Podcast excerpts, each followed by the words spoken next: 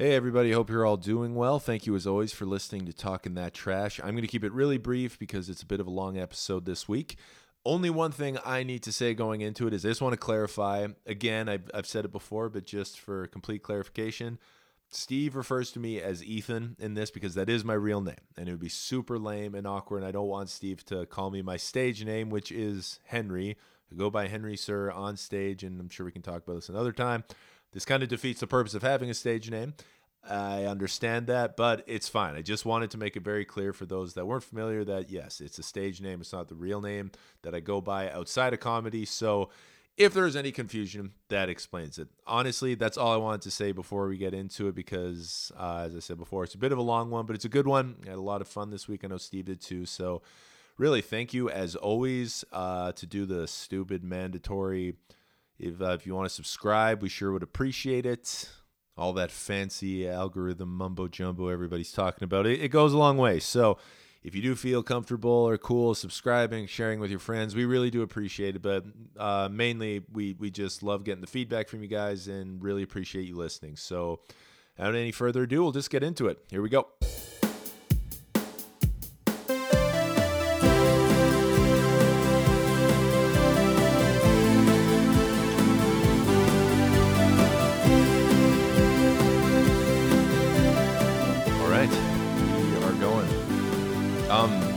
Talking to you about this before, and something we really do enjoy is the feedback.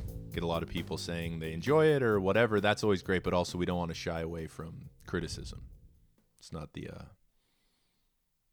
it's not the Sir way. Uh, um, but really, do appreciate constructive criticism too. And one thing, just yesterday, Canada Day, holiest day of the year. I was talking with some really good friends. Love these guys, really close with them. They mean a lot to me, and I really appreciate their honest feedback. But they were saying, with the show being called Talking That Trash, they don't feel like we talk enough trash because we agree with each other on pretty much everything. And to a degree, I get it. On one hand, I kind of feel it's like talking that trash is more generally, we're just kind of sitting around talking shit. That's really all we're doing. But like I said, I don't want to shy away from anything like that either. And if that's what those guys want, I don't want to do the ESPN. I know you don't either. Like you make a point, I say the complete opposite, and vice versa. Yeah. But if they want more shit talk, then I guess really where it begins for me is shit talking friends. Yeah, fuck those guys. Who the fuck do these guys even think they are? You know what I mean? Yeah. I just hate that kind of guy that's just like, hey, I'm not doing it, but I'm going to tell you how to do it better.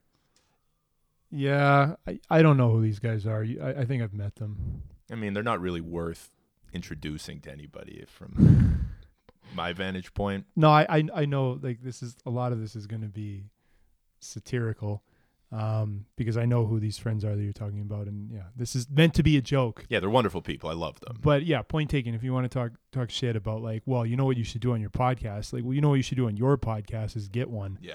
so, um, we you know yeah it's funny because there's certain things you just can't do on a podcast like you can't disagree on everything it's really it's annoying. not the skip bayless stephen a thing where it's like i'm gonna take an angle that's so much that i'm actually like having to feel uncomfortable or i'm actually having to like say what i just don't believe yeah. in order to make it work yeah, like we'll use the Stephen A. Skip Bayless angle of like actually saying LeBron James is bad or something like that. I know one guy says LeBron's probably the best player of all time, and then it's not just that he's not the best player of all time; he's actually the worst yeah. player. It offends me that you think that. Yeah, yeah. So yeah, that's difficult for us to do because we really do genuinely agree on things. Like we come from the same household, we have many of the same interests, and there there have been times while we've been recording, I'm like, should I just disagree for the sake of it, but it just feels slimy. So jokes aside, when I say the whole "f those guys," I don't mean it. Their their their feedback was genuinely appreciated. I just thought it would be fun too if they want more shit talking to just talk shit about them. Yeah, directly. I think we should we should turn the shit talking to just towards specific people.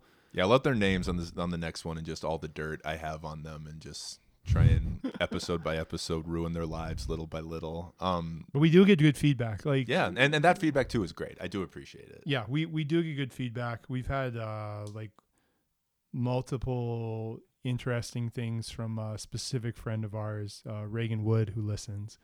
And he's had great stuff because we've talked about things that are like right up his alley: basketball, Seinfeld, George Costanza.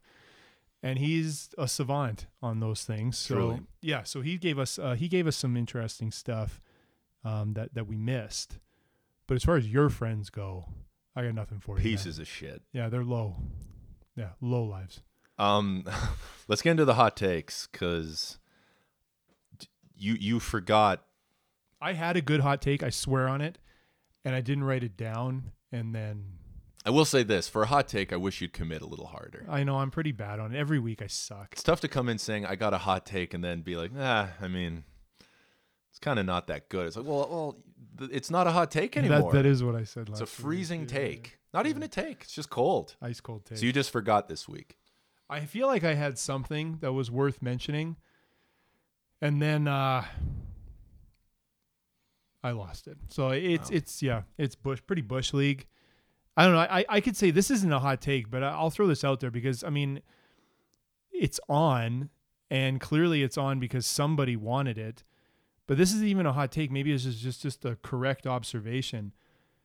The new Will Ferrell movie on Netflix that is like was played out 10 years ago that's back Eurovision. yeah something or other? eurovision where it's like now i'm playing a dude from iceland who's in a keyboard band and rachel mcadams is with me in this revolving door of second stars Yeah. and it's like i thought this was done and when it was done it was like a bloody corpse like they beat that thing Oh man. to hell when it was That was a character from Oz. A secondary character from Ozark was that Yeah. career trajectory. I didn't. I mean, I so you could go with maybe the hot take of like I didn't like Talladega Nights. I really didn't like Blades of Glory. I love Anchorman. Step Brothers was all right, Yeah. But I feel like there was other. I wasn't even though it's a basketball movie. I wasn't that into semi pro. I didn't like that movie. I just kind of thought it was like oh, just okay. I think that is a hot take, to be honest, because I feel as people we're such revisionists with everything we do in history. So the more and more people look back on the catalog that is rightfully celebrated of Will Ferrell, they will be more and more like, "Oh man, Blades of Glory was sick. That was so funny." But I, I, I yeah, shocker. Would you Would you watch it again? No, shocker. No. I'm agreeing with you on this one, and I, I, I what I. I think a lot of Will Ferrell's movies by the end of it were just irritating because it was the same formula. It's like he does this kind of obscure, weird thing where he's the best in the world at it, be that as a news anchor or a skater, like a, a, a figure skater, and he's on top of the world. Something happens with a rival, and he's now on the bottom of the world, and he has to, against all odds, get back to the top of the world. And it always was just a weird character with weird hair and weird mannerisms, but the same thing over and over and over again. And it just got played out. And now that seems, I watched, uh, Kaylee and I watched five minutes. We're like, yeah, let's give it a whirl. Go down memory lane. Five minutes, they're like, oh, this sucks. This isn't worth it. We're gonna watch a really depressing documentary about elephants getting slaughtered on Netflix instead or something. I'd classify that as a hot take. Yeah, I'm not into it. I, I just I saw that come up and there was a preview for it. And I was like, I could not be more disinterested in this because it's just I feel like it's been seen and it wasn't even that good before. Like Anchorman Two was was bad. I, I know had people- to turn it off yeah. because it was embarrassing. I went to the theater to see it, and I kind of wish I had that money back. Um, It was a huge deal too, because it Was was, a big and, deal. and it was. I was worried right off the bat because I actually, when I saw Anchorman the first time in theaters, I pissed myself. Like, may it as well great. have been literally just shat a brick. it was funny. Um, but then as Will Ferrell to me started getting a little bit more obnoxious, I really liked the roles he had as the secondary characters, like uh, in Old School, Frank the Tank, unbelievable. Wedding Crashers, not a good movie and has aged horribly. But his scene as Chaz or whatever his name is, Yeah, that's great. still hilarious. yeah, that's the best part. But the ones where he was starring in, I just thought they were they were uh, they were stiff, and I kind of associated Anchorman with those unfairly because I went back and watched the first one. It's still really funny. Yeah, it's great. But watching the second one, literally to me, I was like, it just reminded me of a bunch of sixth grade class clowns who were just given carte blanche, like, hey, you guys can do a skit for the whole school. And they just were like, well, let's just act like idiots and do the zaniest, silliest thing after the other. And five minutes in, it was just similar to the Eurovision thing. It was, and I think it was on a flight I was watching. Even for a flight, I was like, this is unacceptable. I think anytime, and I don't know, the outtakes of that movie, like the bloopers, are really good. But that, yeah. that's a like a six minute video, and it's better than the movie. I enjoyed reading about it. They had that Rolling Stone article, just kind of talking Yeah, about all remember that. those kind of powerhouses at the time. Um, with Will Ferrell, Steve Carell. I, I don't know if I'm calling Paul Rudd a comedic powerhouse, He's but a, he, he's a powerhouse. he's a he's, He's been in everything, and then also that Adam McKay was the director. well, and I'm forgetting his name. It's like David Koechner. I don't know how you pronounce it, but the guy who plays Todd Packer in The Office. He, He's might be the funniest one. yeah. Yeah. Well, it, Todd Packer, which it- it's a shame we didn't touch more on Todd Packer in our Office episodes because that is truly a gift. Um, no, but I, I agree. It's those kind of things have all that potential for being, oh, that that's cool to read about the making of process and seeing the deleted scenes or bloopers are going to be really fun. But then you watch the movie itself, you're like, this fucking sucks. If the Euro, whatever it's called, has bloopers, I might skip it. Yeah, I mean, it I'm just kind of feel like I'm over it. it just didn't. It, it just was kind of cringy to me when I was watching it. Like Rachel McAdams and Will Ferrell just trying to be hilarious when it's not funny. That's just very uncomfortable. Like especially as a stand-up. We'll talk about more of this stuff later, but I don't know if there's anything that makes me cringe more than someone trying to be funny and it just isn't funny. I, That's saw very that. cringy. I saw the one movie, uh, Date Night. Rachel McAdams was funny. That movie was funny. Uh, I can't keep. I'm gonna say that movie. Nah, I want to say the movie sucks. It's like ah, it's brutal. It's a good No, movie. It's a funny movie. Especially now that I'm early 30s, it's, it's more relatable. low key, like Yeah. really under the radar funny. I can't. I, I don't need to watch movies anymore about. We got a weekend away from the evil professor, so let's try and get it in as much as possible. I'm like, oh, I just feel like a predator now. Like, yeah, give me a movie about awkwardly trying to avoid the neighbor you don't like, so you can have friends to come over and play board games, and it becomes something really funny. I enjoyed that movie a lot. Yeah, me too. It really just kind of popped up out of nowhere, and I enjoyed it. And it helps when like Jason Bateman always plays Jason Bateman. little stern, little disapproving of the nonsense that's going on. Yep, yet always in the middle of the nonsense. Always in the middle of not, and not quite just yelling at A, but Guys, I don't know about this. I don't know if that's a great. I don't know if you should do that. Has anybody thought about this? And then he's like getting shot or beaten to death or who knows what. well, I looked it up after, and I was like, it's kind of a weird ragtag group of friends because his two other couple friends, they're all like thirty to thirty-four. The guy's like fifty-one. yeah, Jason Bateman's not young. Yeah, it's like, come on, man. W- Jason Bateman was Teen Wolf when Michael J. Fox, I think, passed, Yeah, passed on the he was. He and he uh, he was in the sequel, and it was hot trash as well. Yeah, it was bad. An institution of film just disgraced by uh, Michael Bluth. But we're getting off topic. We are, but that but that, that was a good hot take though. That It- yeah, essentially not interested. Yeah. My hot take, and this should surprise absolutely no one if you know anything about me and my passion for American flag clothing. I don't even know if it's a hot take. I, it might just again be more of a scientific fact, but I think the American flag sweatpants is the single funniest article of clothing in the history of mankind. I'll take that a step further. It's the most diverse article of clothing because I don't think there's anything that you can turn into more things that has been turned into more things than the American flag. How do you mean? It can be a G string and it can be a hat and it can yeah, be yeah, a can yeah, of got beer. you. It can be like a carrying case for your shotgun. Like They're it's ev- huge. it's everything. I have American flag sweatpants myself, and I, it could be a quilt you put over a king size bed. Those things are wide. And I've always had an interest in them, and it was very nice to be validated through Rex Kwon Do and Napoleon Dynamite. That was Yeah. such a special treat because when we were younger, our brother Sam and I, we played on a community league basketball team in Edmonton, and there would just be this one dad who would show up who was like this blue collar Edmonton guy, but always wore American flag sweats to the game. And even at a young age, like being 10, being like, why is this guy wearing the American flag? And does anybody else think this is really funny? I don't think anyone thought it was funny. That's what's so weird because they sold them at Deja Vu in West Edmonton Mall, Yeah. which was like I don't even know how you would describe the store to people now. it's, it's It just sold a lot of crap. it was West Edmonton Mall personified. It was I'd West say. Edmonton Mall in the 90s. Yes. Where they were selling band shirts. So if like you were into like rock bands, which we were at the time, and you wanted to like get a cool Nirvana shirt, Some Our Lady P shirts. sure, why not? Get an American flag. But the thing was is like the American flag sweatpants were the first thing you saw when you entered the store. Cuz they were on the rack at the door oh yeah, and they were always there and it wasn't a clearance rack. yeah, like number one seller. Like Yeah, they were on, corporate got at them like, guys, you need to push these. yeah, more. like people might try and steal them because Yeah. they're so accessible, and you never miss them. And then it, I remember when you guys were into it, I said like, well, there's a spot in West Ed that Yeah. sells these, Yeah, and it was like telling someone that you could go like pick up plutonium somewhere for free. I just couldn't put it together how anyone would care about the flag that much. They're like, I need to wear this son of a bitch. And then when we got him, it was pretty great. My friend Chris and I picked up a pair each, and it was pretty fulfilling. But the older I get, the funnier I honestly find it.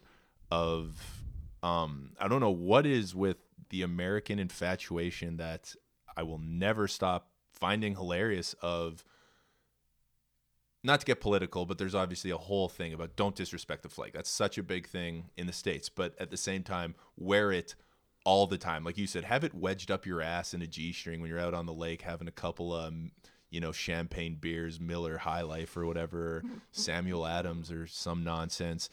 Wear it. Have like a Hawaiian shirt, American flag thing and under that a shirt that says freedom and the letters freedom are in the star spangled banner and then american flag shorts and american flag sunglasses and everybody on their boats be playing like born in the usa and fortunate son even though those are anti-american those are anti-American songs. songs. Yeah. i just find it funny man and i think I I tried thinking about what's a more just outwardly funny article of clothing someone could wear and i don't think you can because what what's funny about the american flag sweats sweats is how seriously people wear them there's probably more funny like goofy like haha that's silly people wear them with conviction I don't think you'd ever be able to convince anyone that Rex Kwon Do didn't wear them to the dojo that day. there was no irony in that no, he came for business. Yeah. and he points it out. He says, "What does he say? Roundhouse kick to the face wearing these bad boys." yeah like because he's wearing the american flag sweats that would make the roundhouse kick more painful it's It- true though It's true though. They're, fle- people they're put those on pants. people put those on and they're thinking like people are gonna know like i stand for freedom and i'm not wearing a fucking mask Well, I'm also not limited like a pair of jeans would limit my mobility. Like Oh. I'm free in those pants. your Just- range of motion yeah. is remarkable just like what the flag stands for, your range of motion is like total freedom. exactly that's Yeah, that is perfect Yeah. the freedom you experience when you're in those flag sweats truly is the embodiment of america because you're like i can take a nap in these i could go work out and i can just hang out with the guys And I can roundhouse kick a guy in the face. yeah and if someone gets out of line i can take them out There's that much freedom packed into those pants. that's a great point that just made my take even hotter Yeah, I just that was yeah, that's actually pretty good. I'm I'm happy with that one. We should talk more about, I think, because it was just Canada Day, and in two days it's the Fourth of July, and Steve Mhm. and I and our family were. Uh, Steve was born in the states. I'm the only fucking purebred Albertan of the litter, bud. I was born in Edmonton. Steve, Steve's from the Twin Cities. Um, so our family is dual citizens. We've lived in both countries, and I think we have a pretty good perspective on both sides. Did you Did you get up to anything for Canada Day? And will you be doing anything for the Fourth of July? Well, I don't have American flag sweatpants to put on for the fourth. First mistake. Um, yeah, I, I do think it is hilarious just to like have one more thing on the on the, the flag pants of no country makes more of a big deal of desecration of the flag and then has their own citizens desecrate the flag. like it's just it's an incredible I don't even know what you would call it, but it's an incredible Double standard, hypocrisy, blinds. it's definitely a, an incredible blind spot. an, in- an incredible fuck up. Like it's just it's bizarre. Well, it's it's so uh, it's so just intrinsic to that kind of culture though cuz what was Uncle Sam wearing?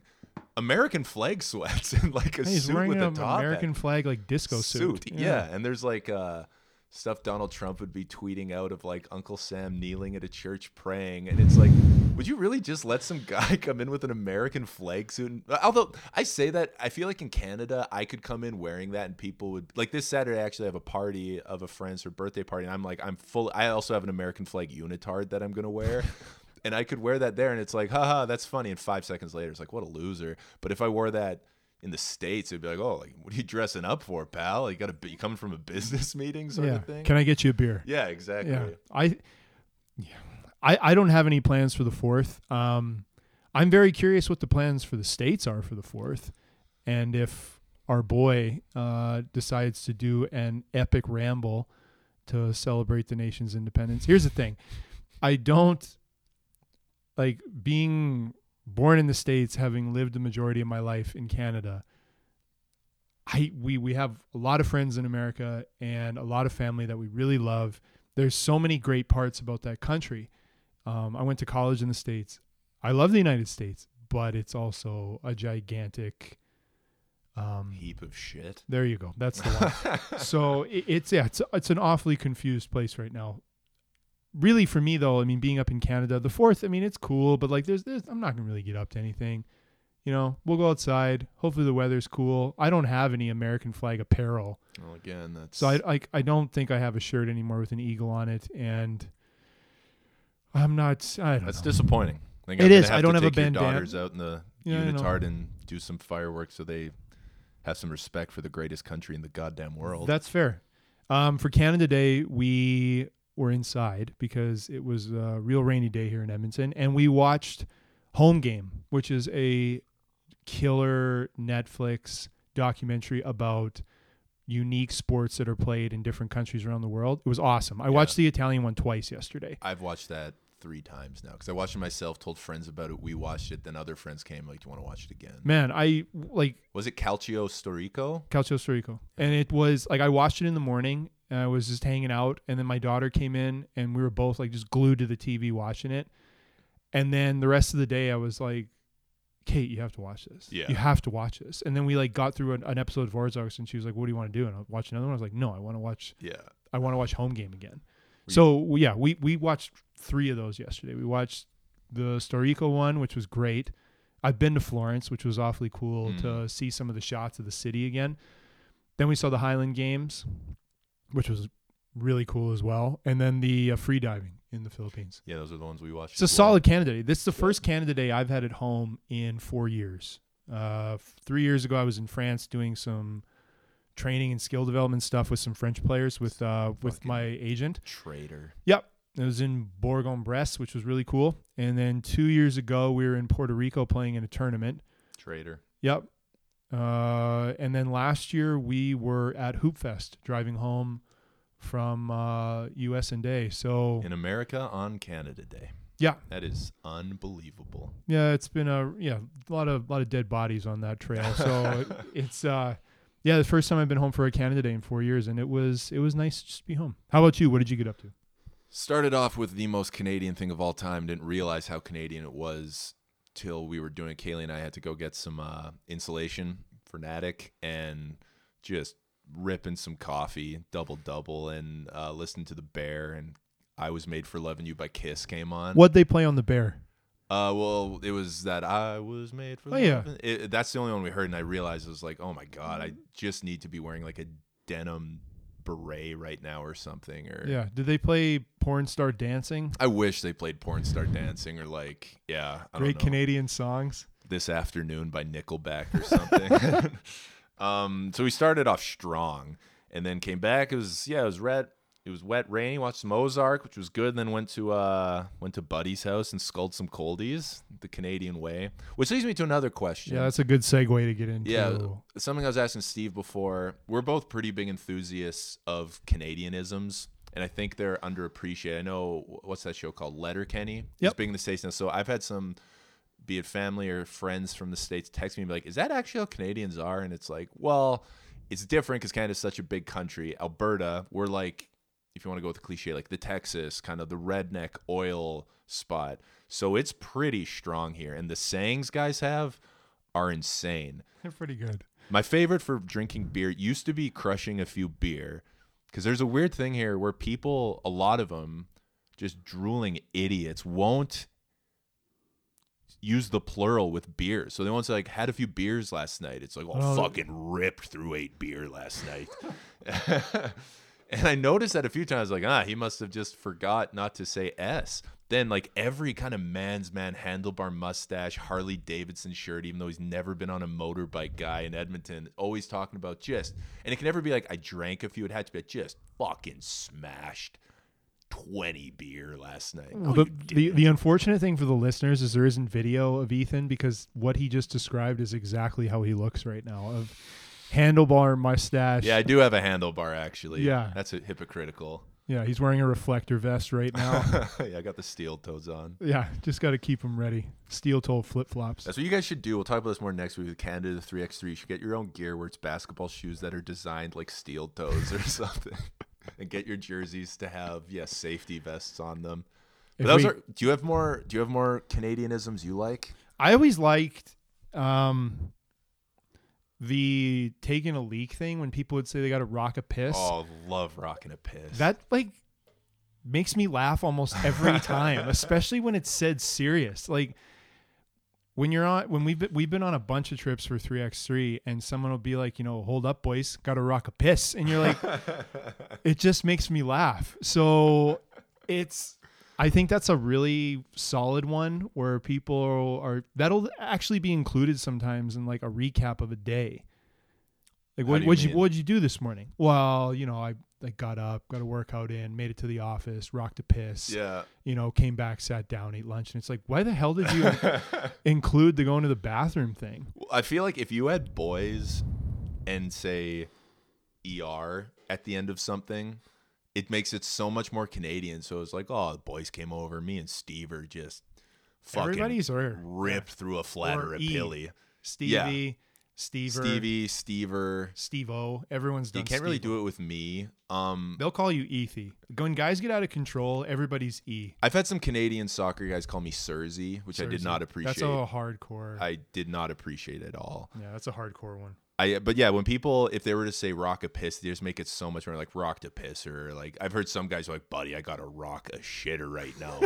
Love that. I think You my, can rock anything. oh you can rock eh, you can that's do, what's great is you can rock anything. you can eat a sandwich by rocking a sando with the boys. I'm a big fan. This is Canadian for saying you have to make a U turn. Is some guys call it flipping a shitty. That's just like quintessential blue collar never Canadian I've tuxedo never guy. I've I, to be fair, it's kind of more of an urban legend for me because I feel like I I know enough guys who have said it that I believe it. I've never experienced myself. The other one that the, uh, uh, speaking of which, I was telling you about a drink that's kind of hidden on the menu of Tim Hortons apparently, and I haven't had the guts to ask someone working there because I f- I'm just afraid they'll think less of me. Of you can either get a great one or a Gretzky, and that's coffee with nine cream and nine sugar. And it's pretty tempting to just go out to one right now and be like, "Do you know what a great one is? I think I don't know why you're afraid to do that. Like I, I've this is news to me. I, I don't know uh, what that is, but Well, you look like I feel like I might lunatic. have. I guess. Give me nine cream and nine sugar just so I can make a reference to Wayner Gretzky. Like, give me a break. I don't think you have to worry depending on what Tim Hortons you go into if you if you're looking like anything. To be to be quite honest, That's true. Some of the boys might just be like, fucking rights. He gets it. that'll be two. Yeah, I think there's there's some really good Canadianisms. These are just a couple of the ones from our area. I mean, that's the other thing to go through too. Is Oh, we're such a big country, and we have so many different things going on from coast to coast that I'm sure if you went out to the Maritimes, they'd have a couple of real killers and how everything is air out oh, there. I love that. Yeah. Oh, what'd you do last night? Oh, we went hard. Went hard. Yeah. Forgot where I parked my car. I don't know why every guy has that graspy voice in Canada, but it's just what I think of. Like having worked some blue collar college jobs, like um, not to throw shade at blue collar people at all. It's just I am not the personality for it. I actually enjoyed the work oftentimes, like ripping around on the forklifts and the landscaping and stuff, but I feel like that really kind of triggered what I've always had that fascination with uh, that American American patriotic freedom. Everyone has their family picture in the states where it's all the kids wearing matching American flag shirts and the mom and dad wearing a different one that says freedom or something like that. I've always found that funny, but working the blue collar jobs when I got to college really exposed me to my new ish obsession with the Canadianity kind of thing and Man, I'll tell you, I worked at this place called Canna Rock Products, and you know this story. Can I? I've told you about the guy with the vending machine. Tell it. It's a good story. This is my favorite, and I feel like this is a good summarization of a lot of the people you encounter in Alberta and still in Edmonton, as we talked about last week. But so I'm working at this landscape supply place, and it's like downstairs you got the lower yard, and that's kind of where like the rough and tumble boys go down there. And then when you're a little more polished, you can actually speak to people without, you know, saying something incredibly offensive. They'll put you up there. So I would be there sometimes, and this guy came by, and he was just to the T. It's like mid July, and this guy's wearing this gigantic wolf jacket with not just a wolf. It's like I don't know what this wolf's gone through, but it's pissed about something. Just rabies, raging wolf, and he's got the Harley Davidson hat and the stash, and he sees that there's a vending machine, and someone like gets a pop out of it, and he's like, "Oh, you got one of those, eh?" And I was like, "Yeah." And he's like, I'll tell you what, I used to work at a place just like this. And he told me the greatest story of all time. He's like, So I'm there uh, late one day, and the boss rips up because it's always says out order on the vending machine. So he comes up and he puts a key in it, opens her up, and it's got all this beer in it. And I'm like, oh, no way. And he's like, so next day I come in early, break into his office, steal the key, empty out the vending machine, and quit. And it was just one of the best things ever because like I'm laughing along, like, oh man, what a story. But I'm thinking, like, what the hell, man? Like, you work another three hours, you can just go buy more Yeah. beer. You can have all the beer you want, pal. You're out of income and meaningful employment now. But at least you got to tell the boys he swiped 18 beer from the boss and he's just a legend in like Nisku or something now. If they don't have a statue up for him, it's coming sometime. Yeah, take or down those three-part documentary coming. take down those Confederate statues and put up statues of guys named Wayne and Rod in Edmonton for all the legendary beer fiascos and heists. Yeah, there's some good ones. I mean, I, what we'd love is if uh, even those uh, low lives that gave you feedback at the beginning, Oh, uh, yeah, guys. losers. Uh, if they have any good um, Canadianisms that we're missing here, because you had another one though of uh, drinking beer. Did you do your skull? Skull and Coldy said that at the top. You did that. Say at Love top. Skull and Coldies. So skull and coldies, rocking a piss, flipping pisser, pisser, Flipping flipping, a a shitty. shitty. ordering a great one. Ordering a great one. Um, I feel like there's got to be at There's least tons. one more. That legitimately, we, we say this on everyone, but I, I we could we could do a 20 minute segment of an episode on this. Yeah. There's tons more. I find it interesting though, and having grown up between the two countries and limited time in the states, but enough to feel like I have a good grasp for it, the how close we are, but how culturally different we really are. I feel is symbolized pretty accurately in how Canada Day and the Fourth of July is celebrated. Because Canada Day, it's kind of like you know you might put on a shirt where someone will put on a red or white shirt that says Canada, no problem with that. But in the states, it, that's just what you wear when you go to bed. That's Flag Day. Yeah, but here, sorry, rather on the Fourth of July though, it's like taking it up 18 notches. You're just out Got to be on, got to be on the lake. telling everyone why this is the greatest country in the goddamn world. It's like lakes get created Ha- yes. for the Fourth of July. Got to be on the lake. yeah, Minnesota as a state was created for the 4th of July for optimal enjoyment on the lake, ripping around on the wave runner and coming in for a brat, having a Bud Light, talking about how Bernie Sanders is a disgusting communist or something, and then ripping back out for another lap. That being said, when you do live in the states, the Fourth of July can be a lot of fun. Totally. Um, and yeah, if, there are Americans listening, and there there actually might be, um, we hope you have a fun Fourth because all I mean again, like all this stuff is is is as teasing. It's as yeah, and like anything has is is trying to make fun of the stuff that you would see. It's not like we're making up that dudes decided to roll up in American flag vests. And it's not like we're making up that guys love their steel toes in Edmonton. Like, No. that's a fa- that's a fact. I, I said this last week, I think, that for sure I would get someone giving me the finger here in town. You get flipped driving off? twice? Oh, man. Twice. Of and I'm not driving much. Like this is the other thing. I'm not on the freeway going like 110. Yeah. I'm driving like to the grocery store going 50. yeah. And I was same type of thing. I was going to change lanes, and then I didn't.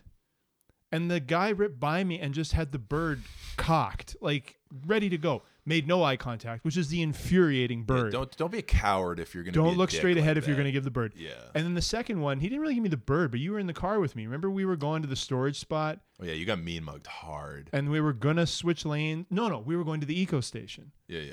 So we're giving a pretty good Canadian story right now of like, how'd you spend your Saturday? Like, well, I got all the stuff into the trunk and went to the eco station Yeah. and just hung out.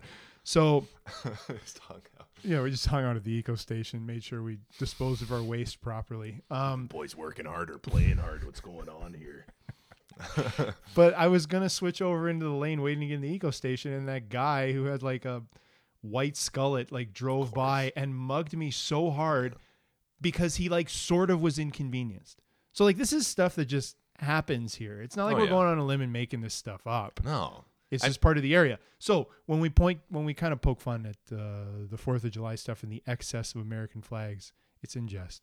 We do love Fourth of July, and we do love Yeah. American people. I, I've, I love making fun of that stuff. It's not to say we think Americans suck or America entirely sucks. It is what it is. It's a crazy situation. But I do always, it, it's always interesting. It's an interesting few days to be reminded of kind of the, for better and for worse, humility slash stiffness at times where it's, you're not really doing anything for Canada other than just getting gooned off Molson Canadian or something. And then the complete excess of the States. And I feel like that's a pretty accurate depiction of the two countries. But I agree, man. Like I spend a lot of the time in the states uh, for comedy and stuff, and that's where all the opportunity is. So I, I can just shit on it. But if there, I was just in LA before I had to come back to Canada before the states melted down entirely. So I, I don't want to just throw stones at them. I appreciate the country too.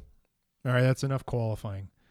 Um, Seriously, qualifying trash talk. yeah, qualifying that trash.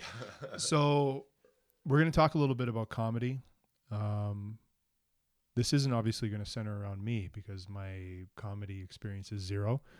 So we're going to talk a little bit about Ethan's experience in comedy. Um, kind of thinking about how his interesting experiences are pretty unique of having to go to different areas of Canada, different areas of the states, um, work different clubs, do different shows, uh, refine your material, and yeah, for those of us listening that maybe aren't completely up on what Ethan does, we'll use this as a way to talk about something that's I find interesting, and that's kind of what we want this podcast to be is is uh, things that are interesting that you would maybe talk about just with your friends, or you would sit around and talk about with a, with a buddy, and um, as opposed to having it be all scripted of, you know, what do you think about this and what do you think about that? Let's talk about some few things that are going on in people's lives. So with the comedy stuff, Ethan, you just mentioned it of having to come back when things started to take a different turn. What were you doing and where were you?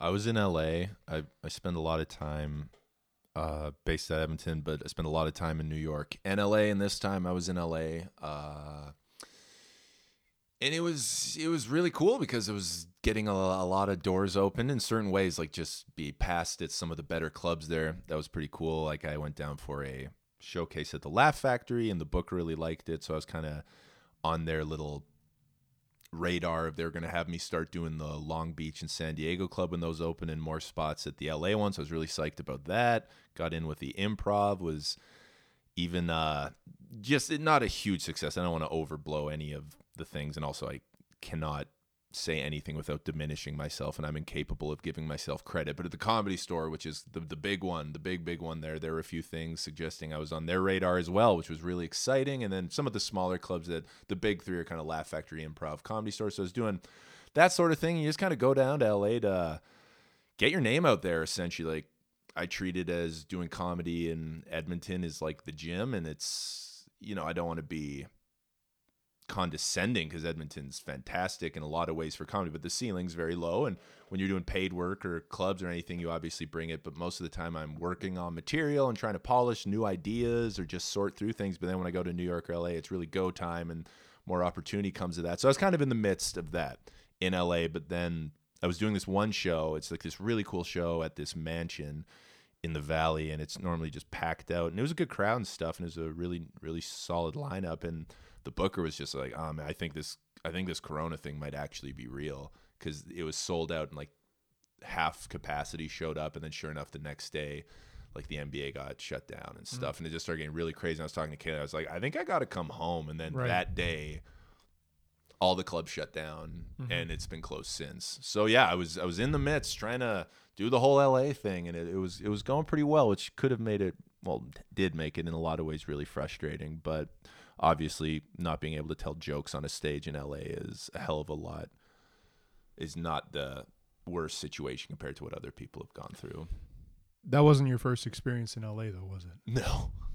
Good lord, no. How many times have you been down there for comedy? I've been to LA uh I think 5 times for comedy.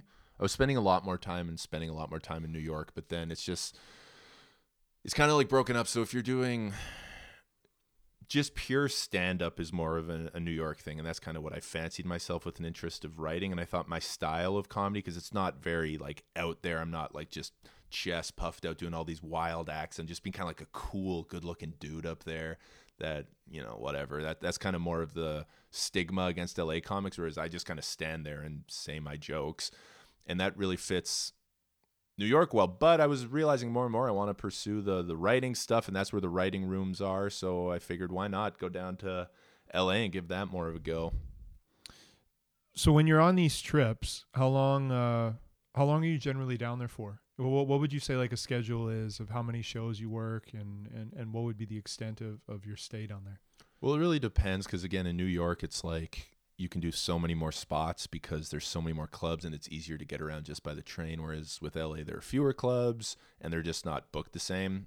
And if, if you get like one or two spots in a night in LA, like that's pretty good. But you could also have four or five days in between with no shows. So when you're visiting, you can you can pack them in a lot mm-hmm. tighter. So I'm probably doing a show, maybe two shows a night in LA, whereas New York, it's closer to like two to four shows a night, and it'll always be like kind of like pretty much at the end of the year, it'll all add up to be like four or five months out of the year. Mm-hmm. I'm down there. But with how things are now, that's not happening anytime soon. Because if clubs open up, it's going to be limited capacity. Um, and then getting back to Canada, you, who knows about the quarantine doing two weeks? So it's just it's just uh, Canada for the foreseeable future now. Mm-hmm. Yeah. Where would you say in Canada has uh, has a pretty good comedy scene? I would say the obvious ones are Vancouver and Toronto, just by virtue of being the biggest cities and having more of an entertainment industry. We obviously that that's the whole thing with Canadian comics. A lot of them, not all, but a lot of them. The whole goal is to get to a point where you can get your American visa. So it's like, all right, now I can finally capitalize mm-hmm. on being good at comedy, and that's telling because a lot of Americans will say this when you go down there. They'll be like, "Shit, God, like another Canadian comic. Like you're, you guys are funny. You're good." And so much that has to do is I think a lot of Canadian comics do it just because they enjoy it. They don't see it as like, "Well, I'll get famous from this," like so and so did because he did it for a year and got cast on the show or something. So they, a lot of people, myself included, times think in some of the American comics right or wrong, who do it for whatever reason you want, but are doing it more so of like this is an avenue to fame, whereas Canadian comics are kind of like, no, this is the outlet and this is the thing I'm I'm really into. So Vancouver and Toronto both benefit from that a little bit. But honestly, Edmonton has a great reputation that people that come through here are always really surprised because we have a lot of really good indie shows, two good clubs, one club which is literally probably the worst comedy club in the world, but it's hilarious for that reason. Um, uh, so I would I would realistically say Vancouver, Toronto, and Edmonton are probably the top three comedy cities in Canada. Okay. Yeah. Um, you recorded a comedy album. Oh yeah. When did you feel like your material had gotten to a point where you felt I could do an album and I have enough to maybe fill 45 minutes, 50 minutes of time? Yeah, it's a because you've been at this longer than I think probably people think. Like yeah. you started doing it, you kind of kept it under the radar. Mm-hmm. You took time to find a comfort level with it and and those types of things and develop material over time. But when did you feel like it got to a point where you could say, I want to record something and I want it to be more than just maybe a set. I want it to have it be like a feature. Right. Yeah, it's it's a good question because the first time I did comedy was ten years ago, and there just weren't as many shows at that point. So I would kind of like put my name on these lists, and every time you're you were booked for, it. that's just essentially how it worked. I'd go and do these shows, so it wasn't very often. And then I was still in school and playing basketball and stuff, so it wasn't a top priority. I wasn't one of those guys that just starts comedy and this is my life now, which a lot of people, especially in the bigger cities like New York or Toronto, will do. Um, so I was just kind of like you said, plugging away at it under the radar. Then when I finished school and finished basketball, I was so bored and just devoid of anything to do. Got back into it, and like most comics, you think you're so much better than you really are. Like you'll get a few sets that go pretty well, and you're like, man, like this isn't that hard. And then you bomb inevitably, and then you listen back to stuff now, and you're like, wow, I was terrible. Mm-hmm. And that's like the shitty but also exciting thing about comedy is each time you get to this point, you're like, wow, I've I've really turned a corner here and you listen back a year later when you're if you've been going about it the same way better than you were at that point you're like oh i kind of sucked so that being said, listening to my album for me, I can enjoy it and I can appreciate it, but it's at, it's rough at times where I just I could have had the most flawless perfectly recorded and performed album of all time and I'd still have a really hard time listening to it. I didn't really get to a point where I was like, well, I'm just I'm a pro now. I'm I need to have my own album out there. But it did mainly for me what it honestly was is a lot of my material that I was focusing on was kind of like social racial stuff. And it was as a liberal white guy, instead of just always making fun of those dumbass conservatives and just like, man, Trump's such an idiot and not, not even getting laughter, but just people applauding because they agree with your point. I hadn't seen a lot of people do this, and I was doing it more from the other perspective. As a liberal white guy, I think we are just so full of shit, mm. and I just kind of felt like I f- think this is going to be a little more common soon than it is right now. So it was almost like I just want proof that I was ahead of the game on this, that I wasn't just joining in. So that's the main reason I recorded in November of 2018. But it was great. It, it worked out well enough. I, I did it at the Grindstone Theater in Edmonton. It was a great turnout and uh, everybody it was a fantastic crowd and then a label in New Jersey really liked it and um, it's it's it's been great for me and I'm really really glad I did it but I'm also so excited for when it's an option and I feel I have enough new material like an hour's worth of good stuff I'm really confident with to record a new one because I learned so much from that first one. I'd imagine comedy is like anything else. Like, and we'll use basketball as the as the parallel, which is probably not a big shock. But when you're in basketball, you you, you usually you play a certain way. You have strengths. Uh, you then gravitate towards players who play like you, and then you watch people who maybe can do things that you are able to do, and and maybe a little bit more. So you try to copy moves, or you work at things that you see.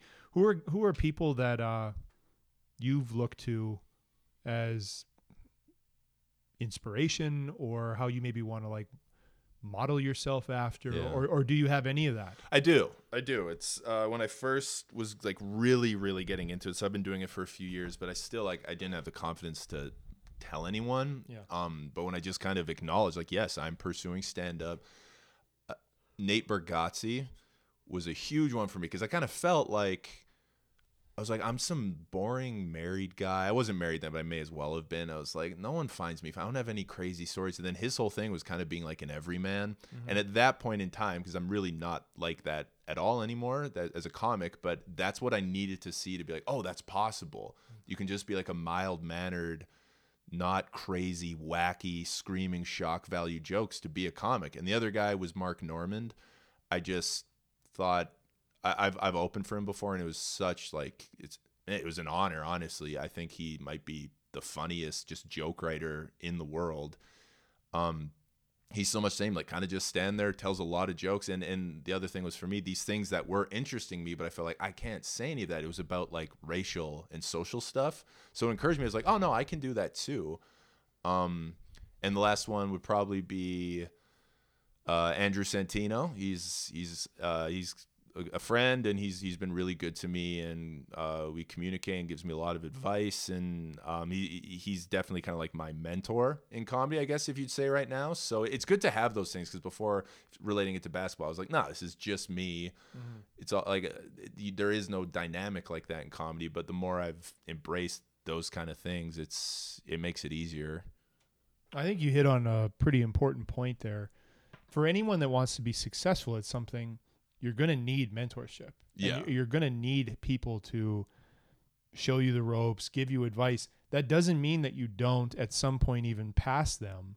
Or and it also doesn't mean that you like lift material or No, try and be a, a, a your own version of them you need people to help you figure things out that you're not going to either see coming or maybe it can even be one of those things where it's like hey these are the mistakes that i made yeah, that you can hopefully avoid if i give you the right advice because i didn't get it.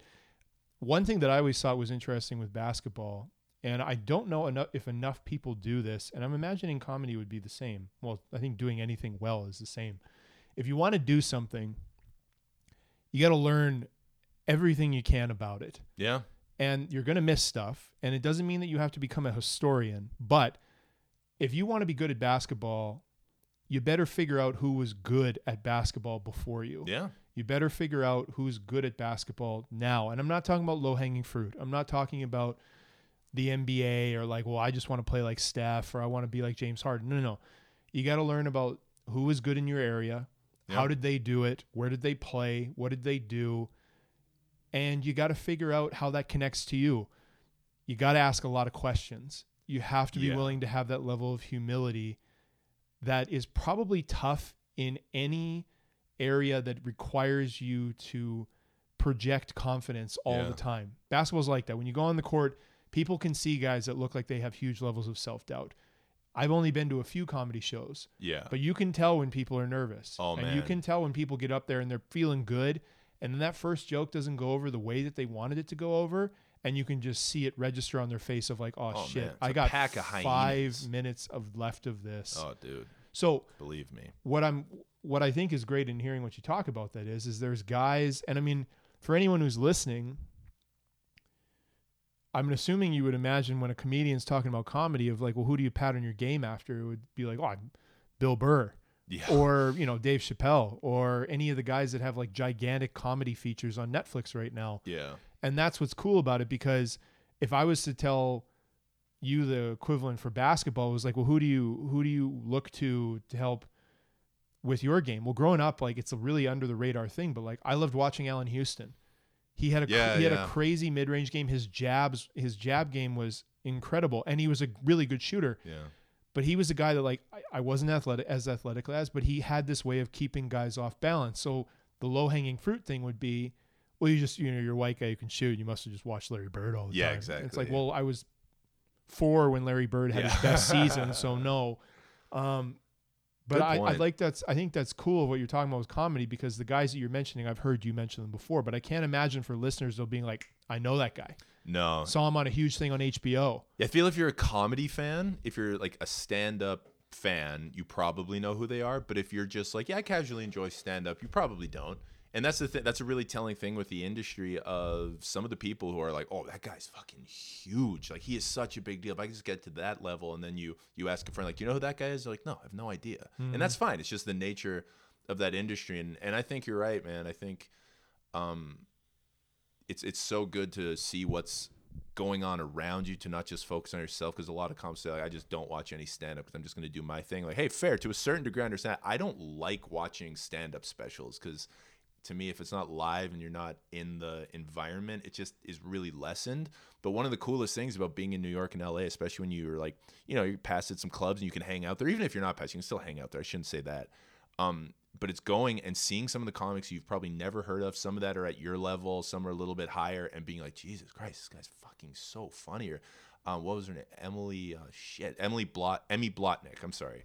I saw her at the Comedy Cellar, which I'm not past that, just to be clear, and she was unbelievable. So funny. I had no idea who she was. And she had all these really good credits of like late night writer for this or whatever, I believe. That's one of the coolest parts. And it is really inspiring. I think that is where you learn stuff. So you're not you're not stealing anyone's jokes or anyone's mannerisms. Like I would like to think that I am just essentially myself up there, and by being myself, there's only one of me, so it's unique in some way or another.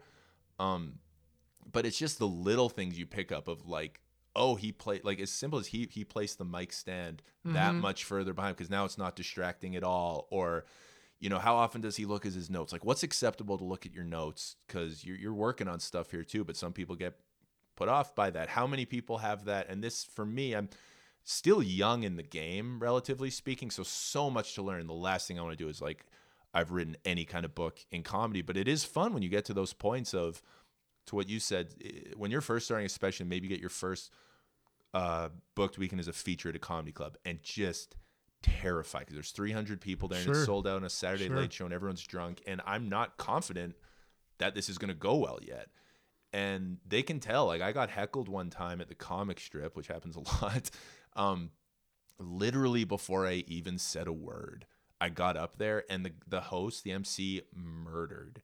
Should not have been emceeing. Like he's a headliner, but he was emceeing, killed. And I got up, literally took the mic out of the stand, and this guy stood up and yawned and it just was like deadly silent. And he was like, "Yeah, that's time for a smoke break," and everyone started laughing at me. Oh, so no. literally ten seconds in, as a pretty new comic, it was like, "Oh, it's over," and I have to be up here for twenty minutes Mm-hmm. trying to earn their trust back, and I didn't because I wasn't able to. But it's super fun now, and it sounds arrogant, but to kind of be at a point where just like, it's not that I don't care. I want them to enjoy themselves, but I know what I'm trying to get out of it too for a long haul kind of thing, which probably isn't the best mindset, but it's what I do. And I'm like, yeah, if you laugh, cool. If you don't, I really don't care. And I think people in a weird way appreciate that. So they laugh more with you because they're like, they believe that you believe you're funny, as mm. opposed to, oh God, I hope you guys think I'm funny. I'm going to try a few jokes and run a bio. And it's like, oh, get this guy the fuck off the stage. yeah, I feel like that's yeah, the vibe. Where's the confidence? yeah.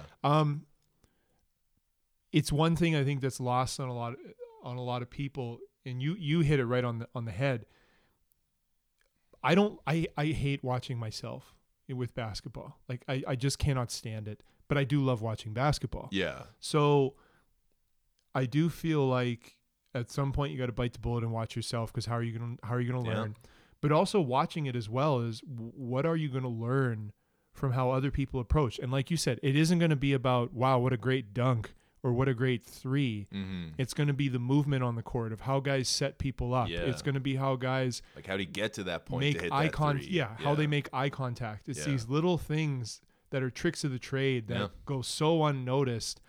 And what you hit on of being at shows is the level of humility that this should teach you when you start thinking you're good and when you start kind of feeling yourself a little bit too hard when you hang around gyms a little bit longer when you go different places when you step outside of what's comfortable if you're not hanging around you're kind of living in a pretty fragile world of I'm great, I'm not checking anybody Yeah. else's stuff out, I'm doing my thing, and then all of a sudden you're up against this stuff Oh, and you're man. like, man, I had no idea.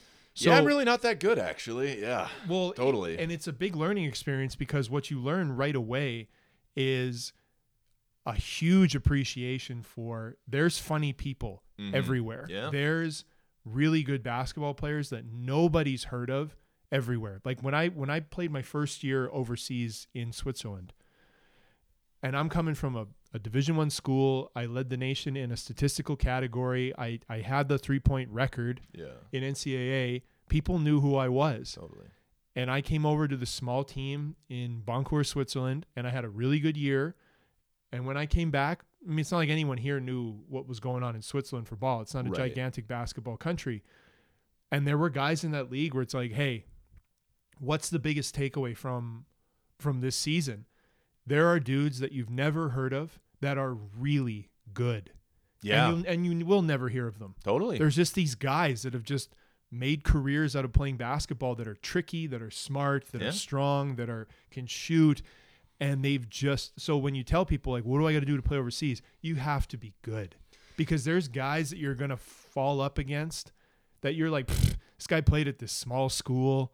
I never heard of him." bust your and ass. they'll just bust Yeah, your man. ass. So I mean, that's one of the best takeaways I think when you do anything Yeah. is, oh, I don't like to watch comedy specials. Okay, I don't like to stick around and watch the games. Okay, Yeah. but it does give you an awful good appreciation very quickly when you're just like, ooh, these these guys are good.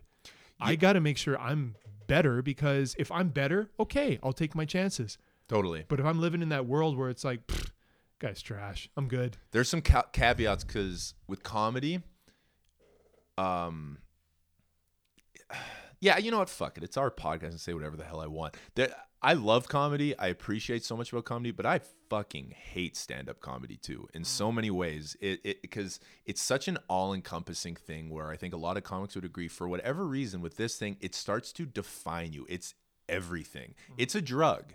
Honestly, the high you get from it consumes you. And in a lot of times, I found myself in circumstances where even if I'm on the road for like a paid show, if it's decently paid or whatever, I'm like, what the fuck am I doing?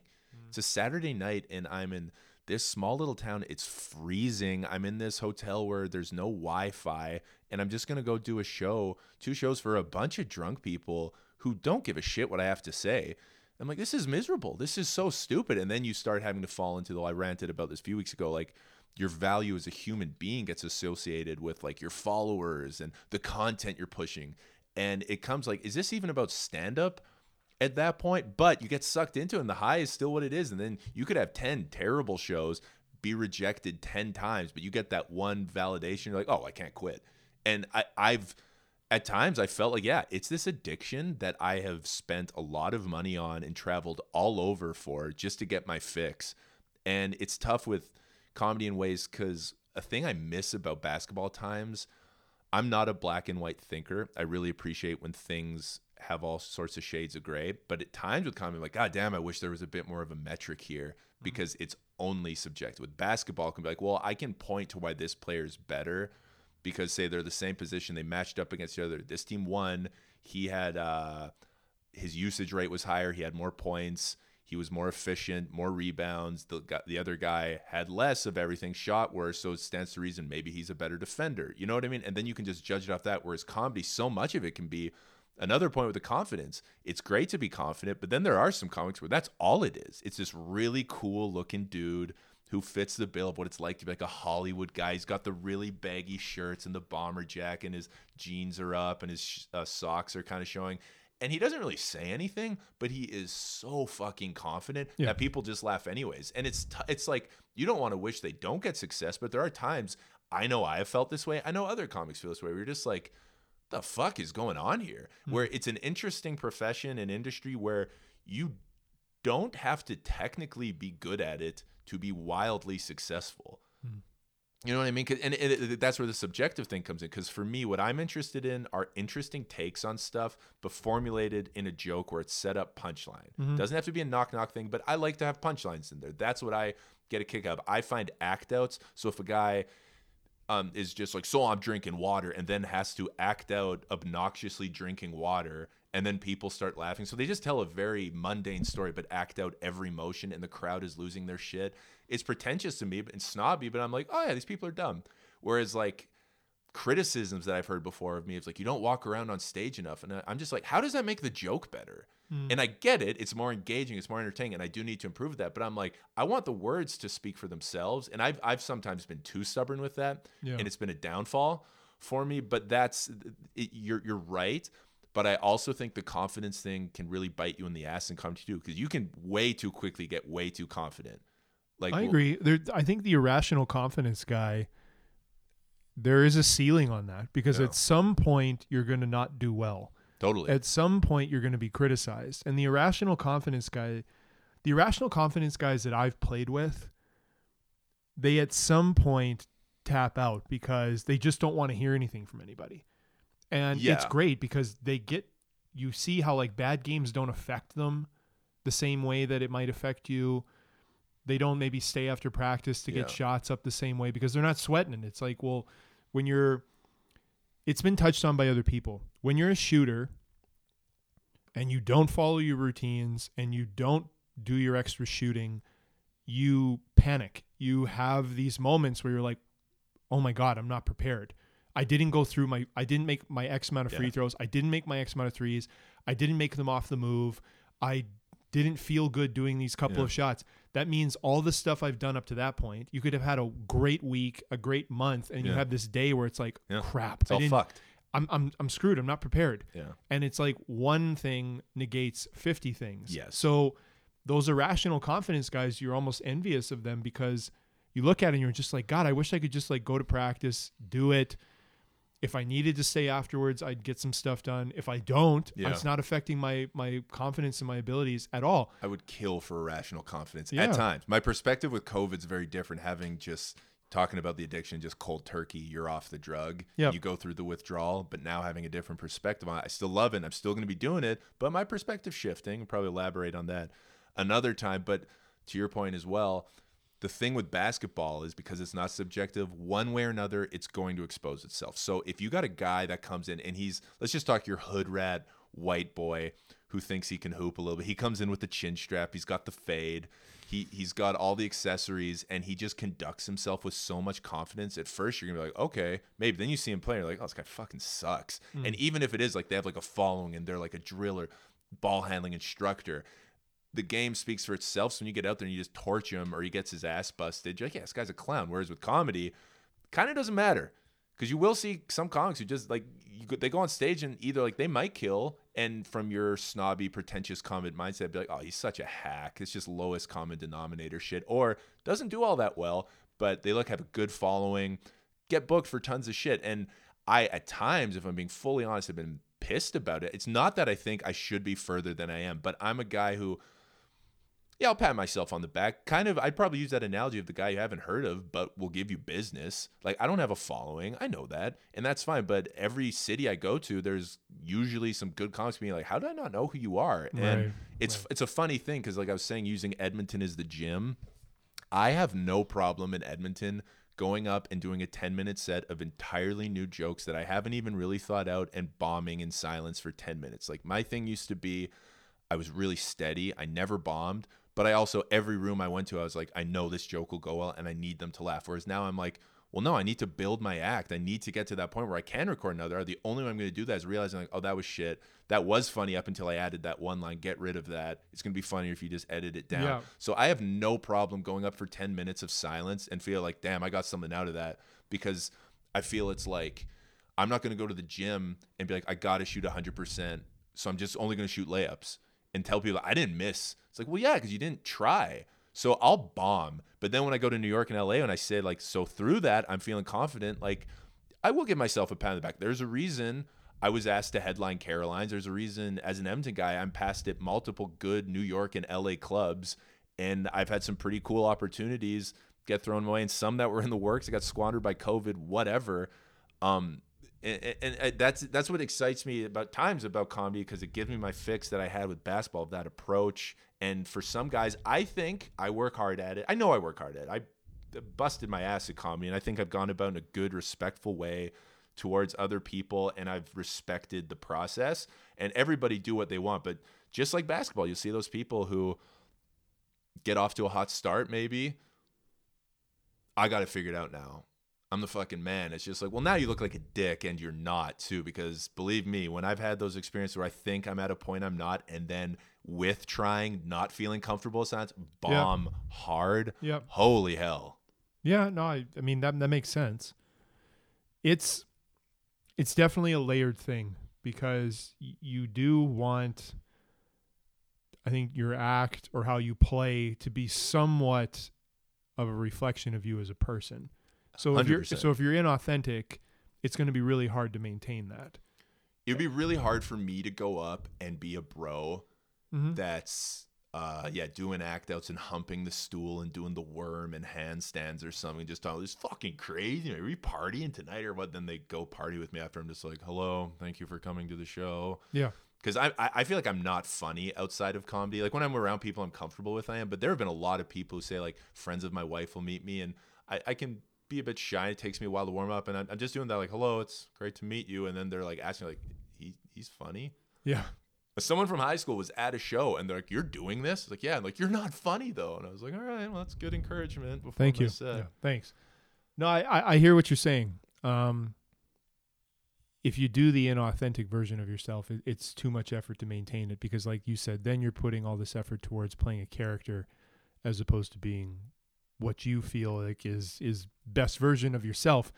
And like it is with with anything else, when things are going great, we're always amazing people. We're always these ah. amazing versions of ourselves. When things are going bad, it's like, oh my god, like this guy is a total train wreck. So, Trust me, I've had the nights where I'm in New York or LA, and like I said, I'm I'm at a place now where I am a professional comic and I get paid to do it and ask to do it for money, and that's pretty cool. And I, I sometimes need to remind myself of that, just to be like, that's good, because my immediate instinct is like, oh, you're a fucking idiot. This is a mistake. They they think they probably thought you were someone a funnier Mhm. you um a funnier person with your same name or whatever but i've had those nights where it's it's the stars align you have a great show you meet this guy this so and so approaches you it's fucking whatever it's just the best thing in your life then i've had the times where it's like yeah that show didn't go well and now it's cool i'm in la i'm also airbnb a trailer and i'm by myself at 10 o'clock then a trailer i don't fit in missing my wife and friends and stuff and being like yeah. well, this fucking sucks too. It's an interesting thing with comedy where it's not just comedy. I'm sure this applies to a lot of things, but the only thing I can speak to is comedy. It's, it's hard not to get sucked into that though. This is me because I will never refer to my brand or say I have a brand, even if I got to a point where I'm this wildly successful comedian. Fuck that. I will never mention my brand. I hate that. But that's kind of like a 24 hour job. Here's the way I see of like comedy. In a lot of ways, we're salesmen and the product is ourself. And we're cold calling a lot of people who are not interested constantly.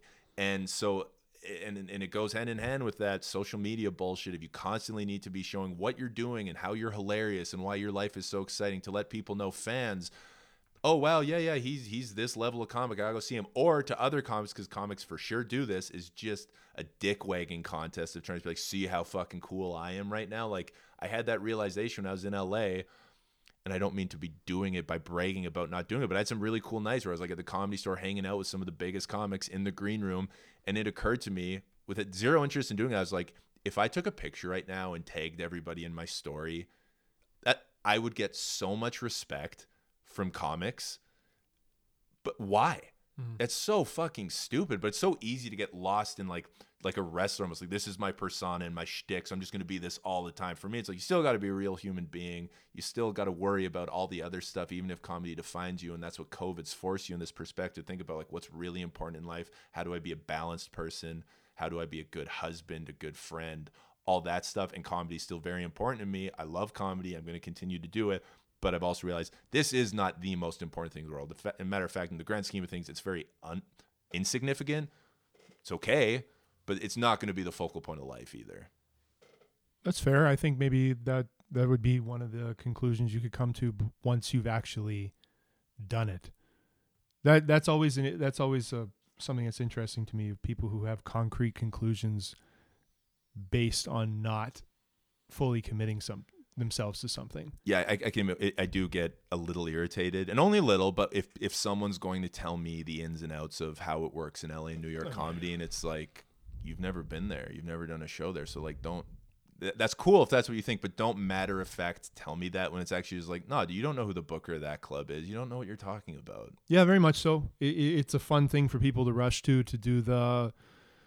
Let me tell you something speech, oh, yeah. but if you're fully committed to something then I think you're giving yourself the chance to really form hard hard opinions yeah. about it. But that only comes from from investing, and that only comes from starting at a level where you have to work your way up. And you get that so much with basketball. And I will say, because we probably get out of here in a minute, I have one question to you before we go. But sure. something that I will shit on comedy a lot for the frustration that it gives me, knowing no one's asked me to do it. I bring it on myself, but I shit on comedy a lot as much as I love it. What I will say though, something I'm so grateful for, is I had it a bit with basketball, and we'll talk about this in another episode too. But my basketball experience was very different than yours, and I had to work really hard to get to the point I was when it finally ended. But it just never felt a hundred percent like. I'm gonna use the word pure. Like there was something about it that was always a little jaded for me. Whereas uh-huh. with comedy, like just by virtue of being a sir. I felt there was always going to be the doubt of nepotism when it came to basketball, right or wrong. Probably at times right. When I was at the end, an all Canadian, no, that wasn't nepotism. Uh-huh. But there was always that was always there. Whereas comedy for me has been the thing I've invested so much into, and without any outside help, have just what I've been doing and like the kind of trajectory I think I'm on is just because I've done it and I can confidently, it's the only thing say, like, I have busted my ass at this and I think I've done it the right way. There's sure. nothing else I can honestly say that about. And I know you can say the exact same thing about basketball. Well, I'm sure there's still the idiots who be like, oh, it's only because your dad. It's like, yeah, our dad made you the all-time leader in NCAA three-point shooting percentage. You fucking idiot. But you know what I mean? Like the work you've put in. Yeah, and I've heard that for other people too. Where you know, if if if you're the son or daughter of a coach, there's going to be a rush for people to say, yeah, but the only reason you had that is because of this, yeah. and the only reason you played a lot is because your dad is, is the coach, or the only reason that you do this is because they called in a favor with somebody else. I remember hearing that about when I had a chance to go play for the Bucks a few years back. And it was like someone was sitting next to somebody at the Saville Center and I think you were playing men's league and someone was watching. They were like, "Hey man, did you hear that that guy's brother went and played for an NBA team?" Oh in the yeah, summer? I remember that. And then someone was, "Yeah, but the only reason that happened is because his dad like works at Basketball Alberta, and it's like that doesn't make much sense.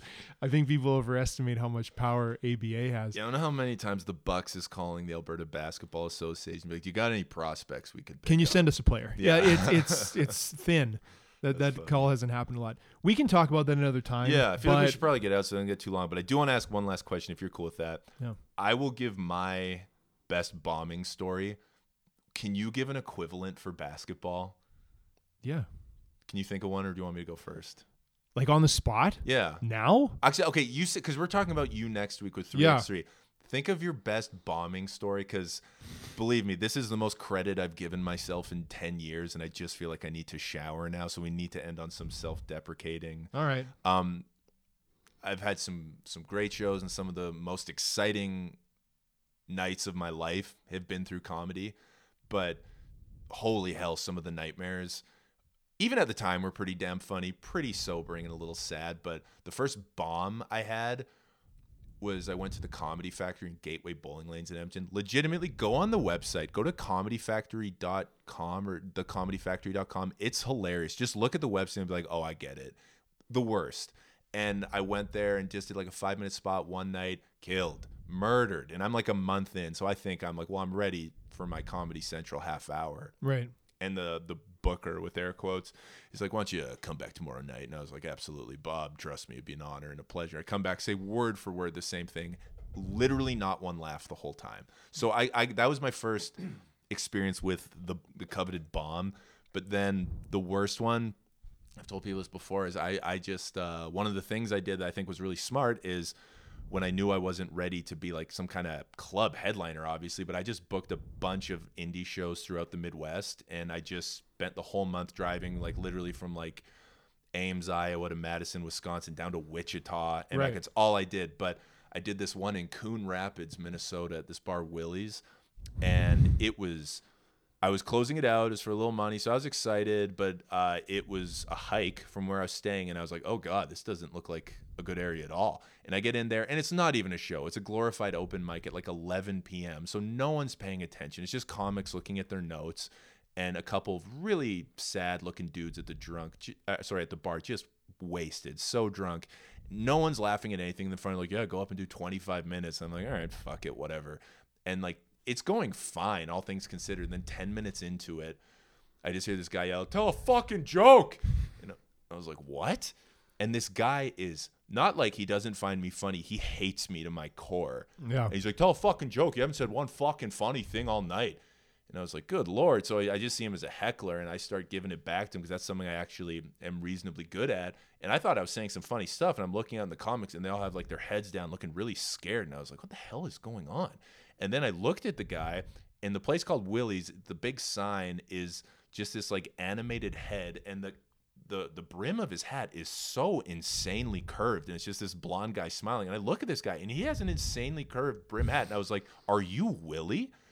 And he was the owner of the bar, and he hated me so much that while it was going, he starts yelling. He's like, "We're never doing a comedy show again. This show's over because of you."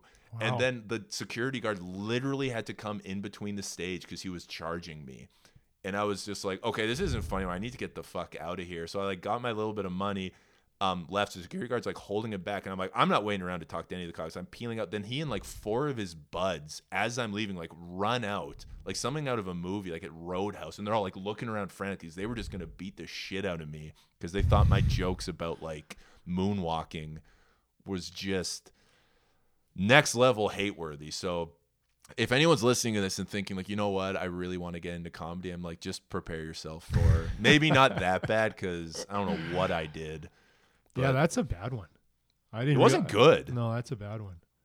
Man, You have to be a special kind of lunatic to do comedy to do that and be like, you know what, I'm gonna keep doing this. yeah, that's It's a special kind of psychosis. that's a rough go with Willie. Well, I appreciate you talking about uh, comedy with me. Hopefully, if you're uh, you're not familiar with us, we kind of thought we'd take these next two episodes to let you get to know us a little bit more. Because next week we're going to talk a lot about Steve's current 3x3 career, and obviously I want to touch on all the stuff that has led up to it. Because Steve has pretty damn impressive basketball career, especially from a guy from Minneapolis slash Edmonton. So.